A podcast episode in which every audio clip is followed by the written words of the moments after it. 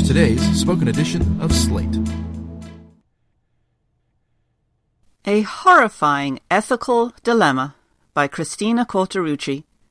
Last month, a 29 year old woman who's been in a persistent vegetative state since she was a toddler went into labor and gave birth. An employee of the Arizona healthcare facility where she's resided for more than 26 years swears no one had any idea she was pregnant until she started exhibiting signs of physical distress during labor. After testing the DNA of the newborn and male employees at the Hacienda healthcare facility, law enforcement officials arrested nurse Nathan Sutherland, age 36, on counts of sexual assault and vulnerable adult abuse on Wednesday morning. There is some dispute over the victim's condition the chairman of the San Carlos Apache tribe, of which the woman is a member, has said she is in a vegetative state, as has the Phoenix Police Department. But her family's lawyer insists that she is neither comatose nor in a vegetative state, but living with significant intellectual disabilities that still allow her to move her limbs and face and respond to noises. None of these capabilities are incompatible with persistent vegetative states. Medical records reviewed by the New York Times stated that the victim is incapable of communicating or moving. Court records call her incapacitated and say she has feeding and breathing tubes. No one has disputed that she is incapable of consenting to sexual activity. The details of this case are heart wrenching and infuriating. This woman has spent nearly her whole life confined in an institution, one that is apparently so careless with her body that the team of medical professionals assigned to her care didn't notice anything out of the ordinary when she was more than eight months pregnant. Investigators believe Sutherland raped her between February and April. She gave birth December 29 while bathing her, while checking her for bed sores, while testing her vitals. No one noticed, or has said publicly that they noticed, an expanding waistline or breasts, nor felt a growth the size of a full term infant in her abdomen. In response to a request for comment, a PR representative for Hacienda Healthcare replied, because of federal privacy laws, we are unable to discuss any aspect of this patient's care. In every previous case of pregnancy by rape in vegetative or comatose victims I could find, medical professionals noticed that the victim was pregnant before she gave birth. They noticed in the case of a young Argentinian woman in a coma, whose family declined to initiate a police investigation in 2015. They noticed five months into the pregnancy of a 24 year old quadriplegic and comatose Massachusetts woman in 1998. And they noticed a little over four months into the pregnancy of Kathy, a 29 year old woman who spent a decade in a coma in upstate New York before making international headlines for her rape, pregnancy, and birth in 1996. At the time, bioethicists and physicians called Kathy the first known patient to become pregnant while in a vegetative state. Her case presented a grave and complex ethical dilemma for her family, medical practitioners, and activists for and against reproductive rights. Should Kathy's parents, who were responsible for her care, authorize an abortion in the second trimester of her pregnancy? Or should they consign her to the health risks of pregnancy and childbirth, the pain of vaginal birth or a caesarean section, and many months of physical discomfort to which her vegetative body cannot adjust? Kathy's parents found the decision quite simple. They were Catholic and anti abortion, and claimed she would never have wanted to terminate a pregnancy. Before the car crash that put her in a coma at 19 years old, she was always pretty pro life, according to a friend who'd heard her express that view in a class on current events at their Catholic high school. According to the family's lawyer, Kathy's mother, who ended up adopting and raising her grandchild, said, I know my daughter, and if she could speak, she would want to have this baby. For other observers, the proper course of action was more complicated. Like the cases of Terri Schiavo and Marlise Munoz, the latter a Texas woman who became brain dead during the course of her pregnancy in 2013, Kathy's pregnancy was a flashpoint in larger, ongoing political debates about life, death, and bodily autonomy. In the New York Times, healthcare lawyer and bioethicist Ellen Moskowitz wondered whether Kathy was being used as a vessel, asking, Does that recognize her humanity? Is this something that offends the natural order? She also expressed concern that the son Kathy would eventually bear, who the Rochester Democrat and Chronicle recently reported is approaching his 23rd birthday, might suffer potential harms from knowing his mother was both raped and forced to give birth with neither her consent nor her knowledge. Health law professor George Annas concurred with the idea that Kathy was being used as a vessel for the sake of other people, namely her parents.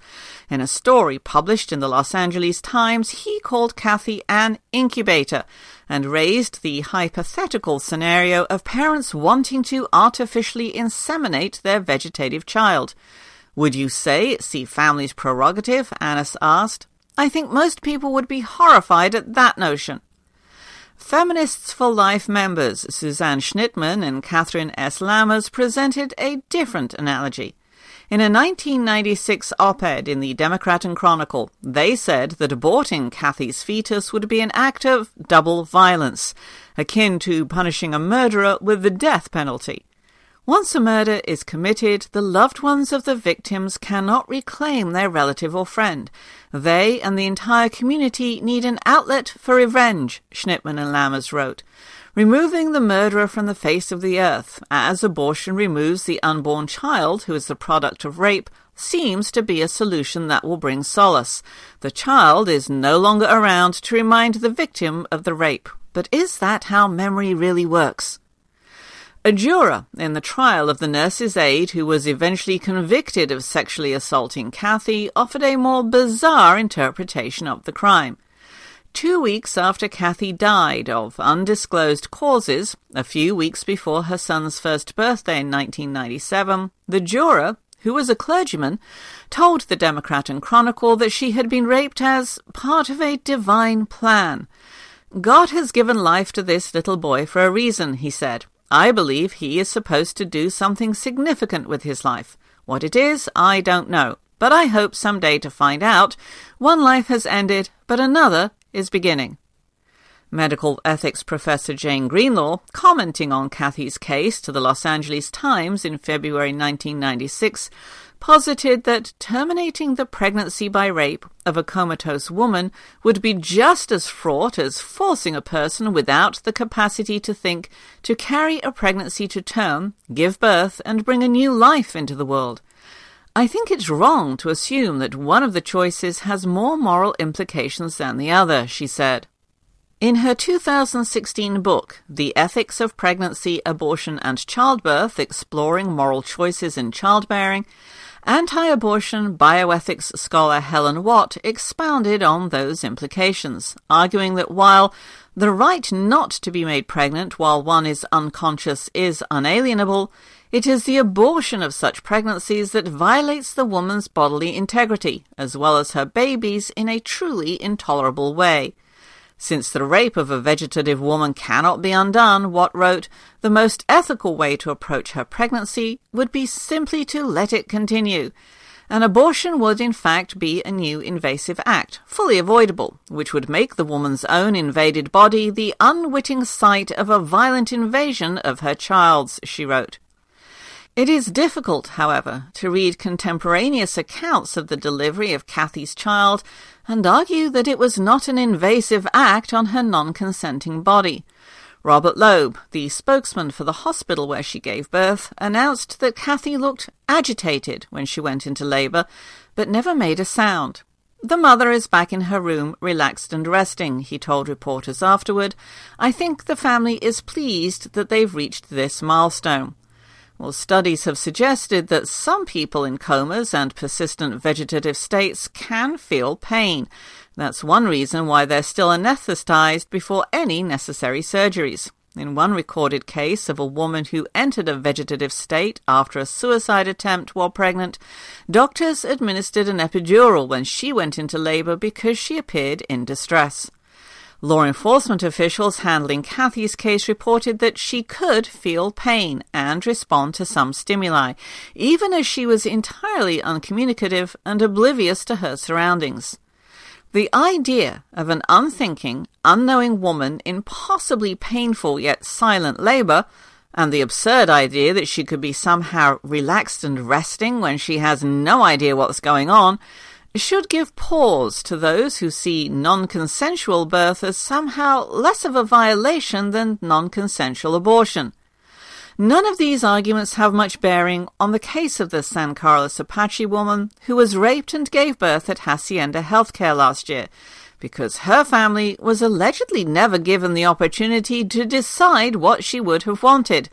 And since she became vegetative at the age of three, she never had the chance to learn what abortion and pregnancy were, much less develop opinions about them.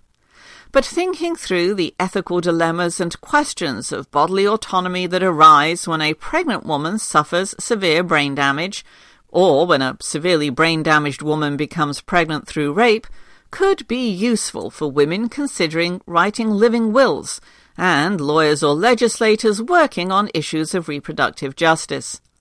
In some states, a woman's living will is automatically thrown out when she gets pregnant, forcing her to incubate a fetus to term even if she becomes brain dead.